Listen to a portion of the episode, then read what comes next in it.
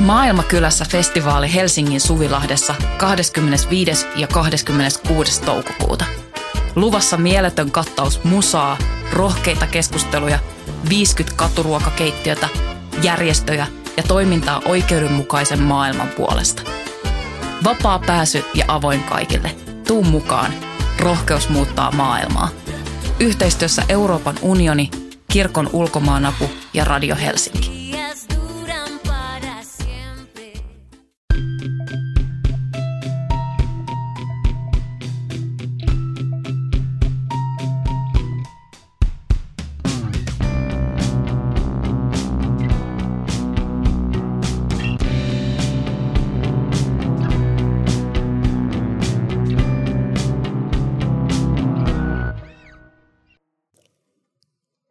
Heipä hei ystävät ja pikkuvihamiehet. Tervetuloa syndikaattiin. Mä oon Laura Gustafsson, omaa sukua Palmer, ja mua vastapäätä istuu muoviin käärittynä Emilia Kukkala. Meidät on lukittu tämmöiseen pieneen äänieristettyyn kopperoon, joka on ehkä toiminut joskus suihkuna, mutta luoja tietää mistä syystä muutettu sitten tällaiseksi. Tänään me raotetaan jesareita suidemme edestä sen verran, että keskustellaan tosielämän rikoksista. Emilia, kulutatko sinä true crimea? No aika satunnaisesti, että mä en ole ollut ikinä mikään dekkarifani, enkä oikeastaan, mutta enemmän silti kuitenkin on kiinnostanut true crime kuin dekkarit. Siinä mielessä ehkä, no vähän, että miten toi määritellään. Mua joskus nuorempana, kyllä mä luin Alibia ja ehkä myös saatoin viettää vähän liikaa aikaa murhainfopalstalla. Mutta missään tapauksessa en myönnä käyttäväni. Siis se on monella tapaa tosi vastenmielinen palsta. Mä en ole vuosin siellä kyllä enää pyörinyt, mutta kyllä mulla joku sellainen... Joku semmoinen, niin kuin, mutta se liittyy ehkä siihen samanlaiseen johonkin, kun että mun oli joskus teininä tuli, että mä tajusin, että no olin mä tajunnut aikaisemminkin, mutta silloin viimeistä alkoi jotenkin hahmottua se, että miten paljon kaikkea ihan hirveätä maailmassa tapahtuu. Ja jotenkin mä koin, että mun velvollisuus oli ottaa selvää niistä kaikkein hirveimmistä jutuista ja jotenkin ajatella ne läpi. Että jos joku on elänyt ne läpi, niin mun velvollisuus on saatana vähintäänkin pystyä ajattelemaan ne asiat läpi. Mä en tiedä, että mikä niin kuin logiikka tässä on, että se ei käsittääkseni vähennä näitä hirveyksiä suoranaisesti mitenkään. Mutta joku semmoinen, niin kuin, että mä en siis mitenkään todellakaan nauti siitä, että mä luen jostain kauheista asioista. Että se tuntuu enemmän joltain velvollisuudelta. En tiedä, tämä on tosi jännä juttu. Mä tunnistan ton, mutta mulla se tulee ehkä vähän erilaisissa asioissa, että mun tarkoitusperät true crimea kuluttaessani ei kyllä. En mä sanoisi, että ne on mitenkään noin jalot. Että mä itse tykkään, mä jossain vaiheessa aloin kuunnella... jostain syystä erilaisia true crime-podcasteja, mikä oli mulle itsellekin vähän yllättävää. Enkä tiedä, miten oikein päädyin niiden pariin, koska mä en ole ikinä dekkareita lukenut. Musta ne on tylsää viihdettä, koska ne on vähän semmoisia, niin kuin, ne on hyvin juonivetosia ja ne on vähän semmoisia, että niin kuin palapelimäisiä ja niin kuin mekaanisia. Ja mä haluan kirjallisuudelta jotain muuta, mutta mä koen mukavaksi sitten kuunnella näitä podcasteja. Mutta mulla on kyllä aika tietty maku niiden suhteen, että mä haluan kuunnella vain naisten tekemiä ja semmoisia, joissa sitten... ei niin kuin mässäillä niillä veriteoilla ja joissa otetaan se uhrin asema ja uhrin näkökulma, eikä niin kuin ihannoida niitä murhaajia. Esimerkiksi kotimaisista sarjoista tämmöinen kuin Jäljillä on on musta aika semmoinen hyvin asiallinen podcast. Luin just kirjailijalehdestä Ville Hytösen esseen Rikostaiteen lajina, jossa hän pohdiskelee true crimea ja siinä hän kokee tai sanoo, että tämmöinen niin kuin tosirikosmeininki olisi jotenkin tekijäkeskeistä, mutta ei kyllä ainakaan niissä, mitä mä oon itse kuluttanut. Mun mielestä se on, siellä niin kuin keskitytään tosi vahvasti siihen ja se on niin kuin ihan silleen auki puhuttu asia, että keskitytään niihin uhreihin ja niiden tilanteisiin. Mä törmäsin johonkin tuollaiseen, olisiko se ollut 10 vuotta vanha jenkkitutkimus, jossa sanottiin, että itse asiassa naiset kuluttaa enemmän true crimea kuin miehet. Ja taisi olla joku vastaava tai niinku tuoreempi joku juttu, missä sanottiin, että Suomessa niinku suuri osa tekijöistä on naisia. Ja yksi niin siis tämmönen podcastien tai true crime juttujen. Joo, kyllä. ei väkivallan tekijöistä, vaan nimenomaan true crime podcastien tekijöistä. Yksi semmoinen selitys, aika vanha selitys kai on ollut, että naiset jotenkin etsii sieltä jotain tapoja, että en mä tiedä selviytyä, kun he joutuvat tällaisiin tilanteisiin tai muuta. Mä muistan, kun me juteltiin tästä joskus aikaa sitten ja mulle tuli ihan semmoisena aha-elämyksenä, kun sä sanoit ton. Mä en muista, millä sanoin sä sen sanoit. Siis just se, että et haluaa niin kuin opiskella vähän niitä pakokeinoja tai miten itse toimisi, jos joutuisi sellaiseen riskialttiiseen tilanteeseen. Mm.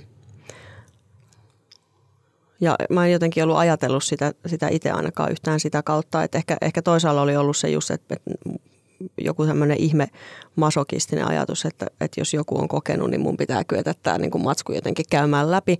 Ja mikä on jotenkin, en mä tiedä, se on ihan hullu ajatus, en mä tiedä miksi mulla on tullut sellainen ja mistä. Ja kyllä sitten taas toisaalta mä väitän, että itsellä ainakin, enkä mä usko, että mä oon ihan ainoa, joka myös niin kuin saattaa sitä kautta miettiä sitä, että minkälaiseen on itse kykeneväinen, jos olosuhteet ja tilanteet on oikeat. Koska sitten taas mä uskon, että kyllä valtaosa ihmisistä, jos on ihan joku horror-tilanne, niin pystyy ihan käsittämättömiin hirveyksiin, jos on ikään kuin hyvä syy. Niin, ja toi on just toi niin kuin ero meidän välillä.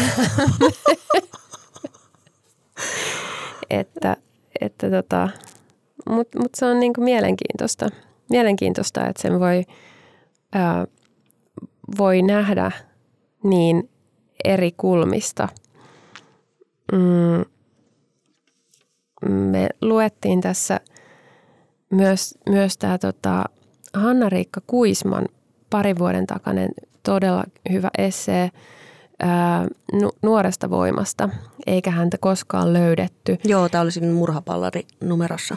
Joo, ja tässä Hanna-Riikka kirjoittaa niin kuin siitä, että millaista on elää raiskauskulttuurissa, jossa niin kuin väkivalta naisia kohtaan on tavallista viihteessä ja myös sitten tosielämässä, missä se on niin tavallista, että sitä ei oikeastaan edes tiedosta. Ja ehkä siinäkin voi olla joku semmoinen, että sitä tavallaan kun sitten kuuntelee, että se on jonkinlainen rituaali semmoisen niin kuin tosielämän rikostapauksen vastaanottaminen tai kuunteleminen, että siinä niin kuin puretaan tai pyrkii omassa mielessään purkamaan sitä niin kuin naisvihamielistä kulttuuria, missä on elänyt koko ikänsä. Vaikka toki eihän nyt kaikki rikospodcastit tai vastaavat, niin eihän ne aina keskity vain naisten kohtaamaan rikollisuuteen tai naisen murhiin tai vastaaviin.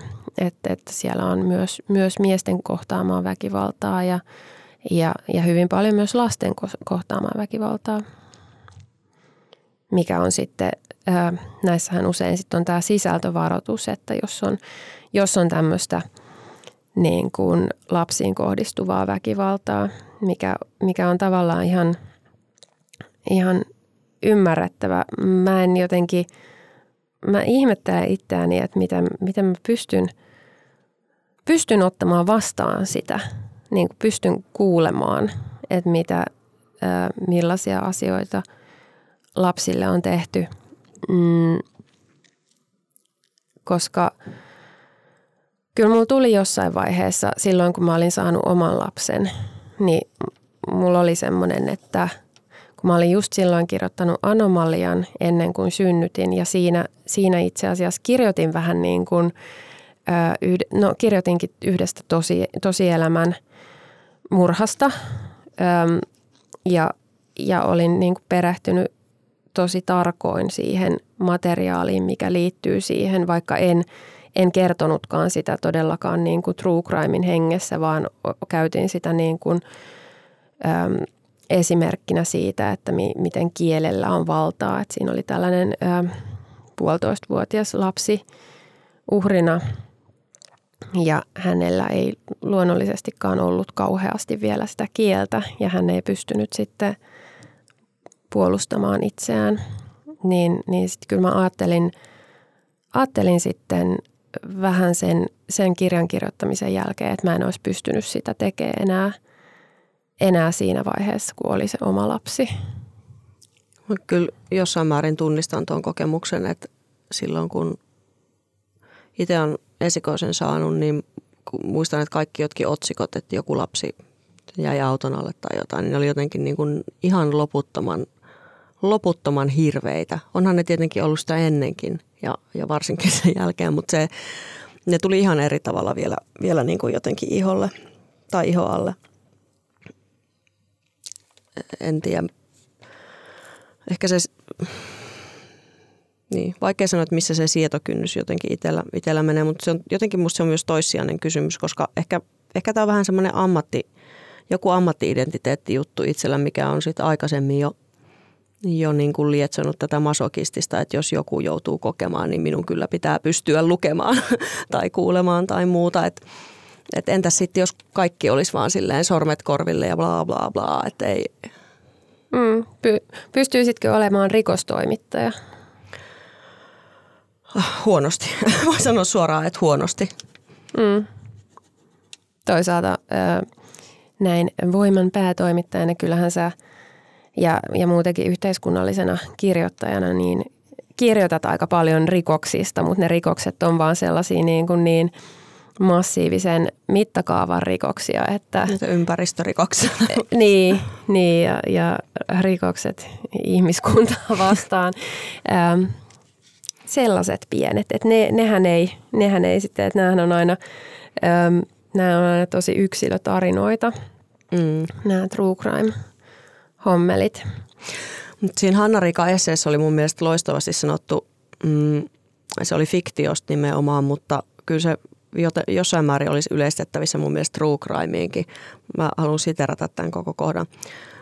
Mikäli naisiin kohdistuvaa väkivaltaa ei kuvata laadukkaassa fiktiossa uhrilähtöisesti, se kuitataan joko antamalla 3 pennin Ted Bundyn lässyttää loputtomissa kämädokkareissa narsistista paskapuhettaan tai vastuu jätetään hyvän mielen dekkaristeille, jotka osaavat niin kivasti kertoa niistä irtileikatuista ruumiinosista. Aivan. Siis ei tähän ole mitään lisättävää. Niin, musta se, mistä Hanna-Riikkakin puhuu, se cozy crime-genre, niin se on silleen jotenkin ihan ihmeellinen, että hei, että joku on murhattu, että ei se nyt kuulu olla silleen jotenkin lepposaa ja mukavaa sen lukemisen. Kutkuttavaa ajanvietettä. Niin kuin, tehkää vittu sanaristikoita ihmiset ihan oikeasti. Tässä Ville Hytösen esseessä mä tartuin siihen, kun hän hän pohti sitä, että minkä takia true crime on muuttunut houkuttelevammaksi kuin dekkari. Ja mä pidän tästä ajatuksesta, että todellisuus ei niin kuin toimi niin kuin tarina. Ja todellisuus ei ole aristoteellinen. Ja sitten tavallaan todellisuus on voittanut tässä. Ja se on aina, se on niin kuin mun jotenkin sitä niin kuin, kamppailua, mitä mä haluan kirjoittaessani edistää, että niin kuin Aristoteles oikeasti vittuun. Ja et ei tarvi olla sellainen, että ei se juoni, ei elämä mene niin kuin juoni.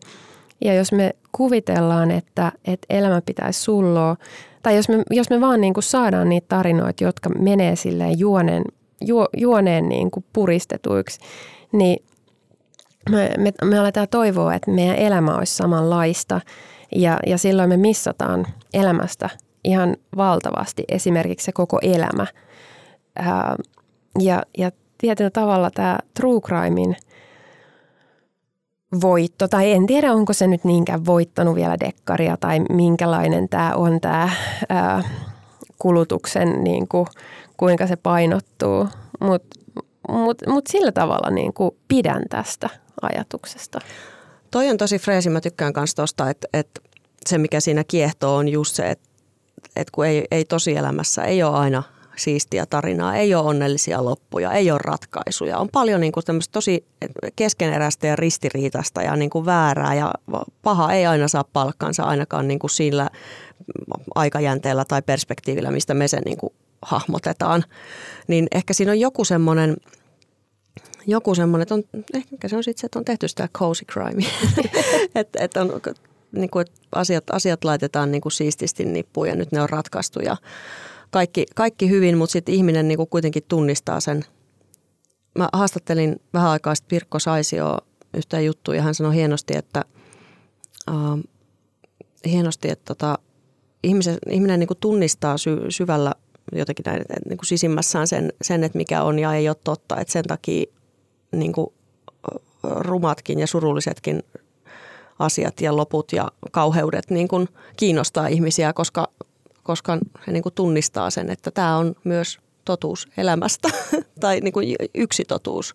Että ei sitä voi niin kuin paketoida sellaiseen, että just tähän niin kuin aristotelisen tämmöiset alku ja sitten tämä draaman kaari tässä kehittyy ja tarina kehittyy ja sitten tulee nätisti nippuun ja that's it. Että joku tämmöinen niin kuin, ehkä se on myös sellaista niin kuin ristiriitaisuuden sietämistä, mitä tässä kulttuurissa ehkä on aika vähän kuitenkin.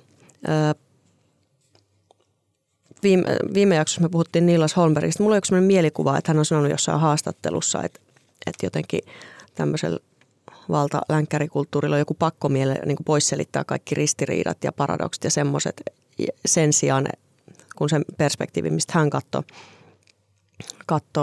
niin kuin saamelaisuudesta ja näin, niin on niin kuin, miten mä sanoisin, tai että hän... Nyt pitää olla varovainen, että mä siteraan häntä väärin, kun mä oon täysin muistin varassa tässä. Mutta muistan lukeneen, niin tämmöistä hän sanoi, että niin kuin ne ristiriidat ja konfliktit ja semmoiset ratkaisemattomat jännitteet, että ne kuuluu niin kuin luontoon. Että se on luonto ja se on se elämä. Mm. Just se, että ristiriitaisetkin asiat voi olla samanaikaisesti totta ja ovatkin. Ja tavallaan, että et niin kuin eri asiat ei sit kuitenkaan sulje toisiaan pois. Ja joo, kyllä mä näkisin just myös ton noin ja just se, niinku, se keskeneräisyyden tavallaan, että asiat halutaan niinku paketoida. Ja se ei vaan niinku, se ei toimi niin. Ja noissa... Siis noi podcastit, mitä itse kuuntelen, niin mä tykkään siitä myös niissä, että niissä usein niin kuin laajennetaan ja pyritään niin kuin myös ymmärtämään niitä motiiveja. Ei sillä tavalla, että se ei kuitenkaan niin kuin keskity siihen tekijään, vaikka pyritään ymmärtämään, että se niin kuin tulee jatkuvasti se ymmärrys siitä, että myös miten rikkinäisiä ihmiset on ja miten ne niin kuin, miten tavallaan semmoinen osattomuus, niin kuin ennen kaikkea semmoinen henkinen osattomuus ja vaikka niin kuin se, että on joutunut vanhempiensa heitteille jättämäksi tai jotenkin niin kuin hylkäämäksi, niin miten se näkyy ihmisessä sitten jälkikäteen ja että miten tärkeää olisi ymmärtää taistella niin kuin sen puolesta, että lapset ei joutuisi kokemaan tällaista. Tuosta tuli mieleen toi, oliko se nyt viime vuonna ilmestynyt vai toissavuonna? Viime vuonna taisi Suomessa tulla toi Toni Tuunaisen, olin Ruotsin etsityin rikollinen, missä hän kertoo näistä arvokuljetusryöstöistä, mitä hän aikoinaan Ruotsissa duunaili. Ja siinä kirjassa on mun mielestä hyvin tuotu esille, nostettu niitä syitä sieltä, että mitkä tekijät, niin kuin analysoitu, että mitkä tekijät niin kuin johtaa siihen. Ja niin kuin paljon niin kuin lapsen näkökulmasta ja nuoren näkökulmasta, että ulkopuolisuus ja tavallaan, että jos olet vähän niin kuin B-luokkaa tai Ö-luokkaa jossain ja niin kuin kaikki tämmöiset asiat ja totta kai niin kuin epävakaus jollain tavalla oloissa ja niin kuin luokka-asema ja kaikki tällaiset ja jotenkin sitten se, että jos ei ole mahdollisuuksia oikein sellaiseen positiiviseen identiteettiin, niin kyllähän ihminen tarvii jonkun yhteisön, mihin kiinnittyä ja jostain niin kuin sitä, että just niin kuin hän sanoi jossain haastattelussa, joku taputtaa selkää ja sanoo, että hyvin, hyvin tehty tai niin kuin, että ihminen on aika siis valmis tekemään tosi paljon sen eteen, että joku taputtaa sitä selkää ja sanoo, että hei, hyvä juttu tai että ootpa niin kuin. Ja sitten tietenkään niin kuin ei pidä, että taas pitää niin kuin tehdä hyvinkin paljon eroa siinä, että ymmärtää tekijöitä, jos niillä on jotain tämmöisiä, niin kuin, jos niillä on jotain traumataustaa tai siis ymmärtää niitä niin kuin tiettyyn pisteeseen asti, mutta sitten myös, niin kuin, että miten paljon vaikuttaa. Miten paljon just se misogynia vaikuttaa, miten paljon rasismi vaikuttaa, miten paljon vaikka se vaikuttaa, että just lapsia ei niin kuin pidetä ehkä ihan täysin ihmisinä.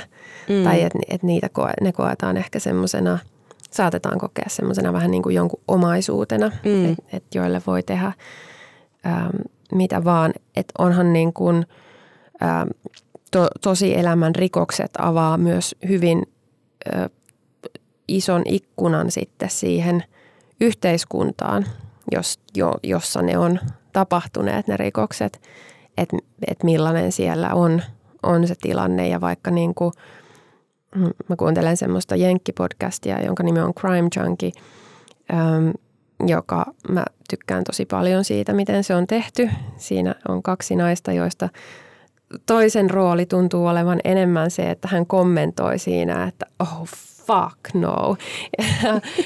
Aina kun tulee jotain niin kuin poliisien laiminlyöntejä tai niin kuin älyttömyyttä tai niin kuin miten joku tyyppi selviää niin kuin jälleen kerran kuin koira veräjästä, niin sitten tämä toinen henkilö aina niin kuin hän niin kuin on tavallaan tämmöinen esituntija siinä, että ne tunteet saadaan näkyville tai kuuluville. Ja siinä podcastissa kyllä piirtyy tosi voimakas käsitys siitä, että ketkä niin kuin Yhdysvalloissa on niitä oikeita ihmisiä ja ketkä ei. Esimerkiksi siinä, että miten jätetään selvittämättä alkuperäiskansoihin kuuluvien naisten surmia, joita tehdään ihan valtavasti. Tai vaikkapa, ja tämä ongelma on myös Kanadassa, tai vaikka, että miten armeijassa tai asevoimissa naisten niin kuin kohtama väkivalta, raiskaukset ja jopa murhat jätetään aika niin kuin selvittämättömiksi. Se on aika järkyttävää. Mm. Tässä on tietysti huomaan luokittelevani tätä true crimea jotenkin eri bokseihin. Ehkä vähän sen perusteella, että minkä tyyppistä rikoksista on kysymys, mutta sitten myös sen, totta kai tuon, että puhutaanko siinä, että onko siinä keskiössä se uhri tai sitten joku tämmöinen niin kuin yhteiskunnallisten joku rakenteiden ymmärtäminen vai joku mässäily. Ja sellainen itsestäänselvyys tekee mieli sanoa tässä ääneen, että sellainen true crime, missä jotenkin esitetään tosi silleen hienona ja tavoiteltavan tai jotenkin, tai että joo, että sanotaan ehkä silleen ääneen julkilausutusti, että joo, että tämä on varoittava esimerkki, mutta sitten kuitenkin ollaan niin kuin, että näytetään se jotenkin sellaisena niin kuin tavoiteltavana. Mm. Että siinä on semmoinen ristiriita siinä esitystavassa ja siinä, mitä sanotaan, että se niin. Ikään kuin, niin se mua ärsyttää. Niin, tai jos sanotaan, että kauheata, kun naisia taas esineellistetään ja sitten näytetään se niin kuin muoviin kääritty kaunis naisruumi. Niin. Mutta tuossa Hanna-Riikan esseessä kyllä se käsitteli tosi upealla tavalla Twin Peaksia ja suosittelen kaikkia lukemaan sen. Kyllä. Tämä on tosi hankala aihe taas, kun ei niinku tiedä, että onko itsellä mitään uutta sanottavaa tähän vai onko tämä niinku jo täysin tyhjennetty. Mutta jotenkin tämä just kiehtoo hirveästi itseä se, että miksi helvetissä miksi mä kuuntelen tätä ja että onko siinä niinku semmoista jotain tekopyhyyttä omasta suunnasta, että et selittää itselleen jotenkin hienosti, mutta sitten oikeasti haluaa vaan niinku tällaista rikospornoa, koska ihmisethän ovat vähän niinku semmoisia kärpäsiä, joita vetää niinku semmoiset, mitä isompi kakkakasa, niin sitä houkuttelevammalta se meistä näyttää. Näinhän se vähän on. Mutta meillähän on ollut, siis nyt ei taida, no on meillä jotain poliisisarjoja, varmaan nytkin jotain vartijat-sarjoja tämmöisiä, mutta siis Poliisi TV:hän oli koko kansan suuri suosikki 90-luvulla. Poliisi TV. Niin, vitsi Poliisi TV. Muistatko sä Poliisi TV:tä? Kauhean hämärästi. Joku sellainen muistikuva mulla on, mä en ole ihan varma, että oliko se old school Poliisi TV vai joku tuoreempi jakso, että ne ajaa siinä jonkun auton perässä ja mä hiffataan, että se on yksi meidän frendi.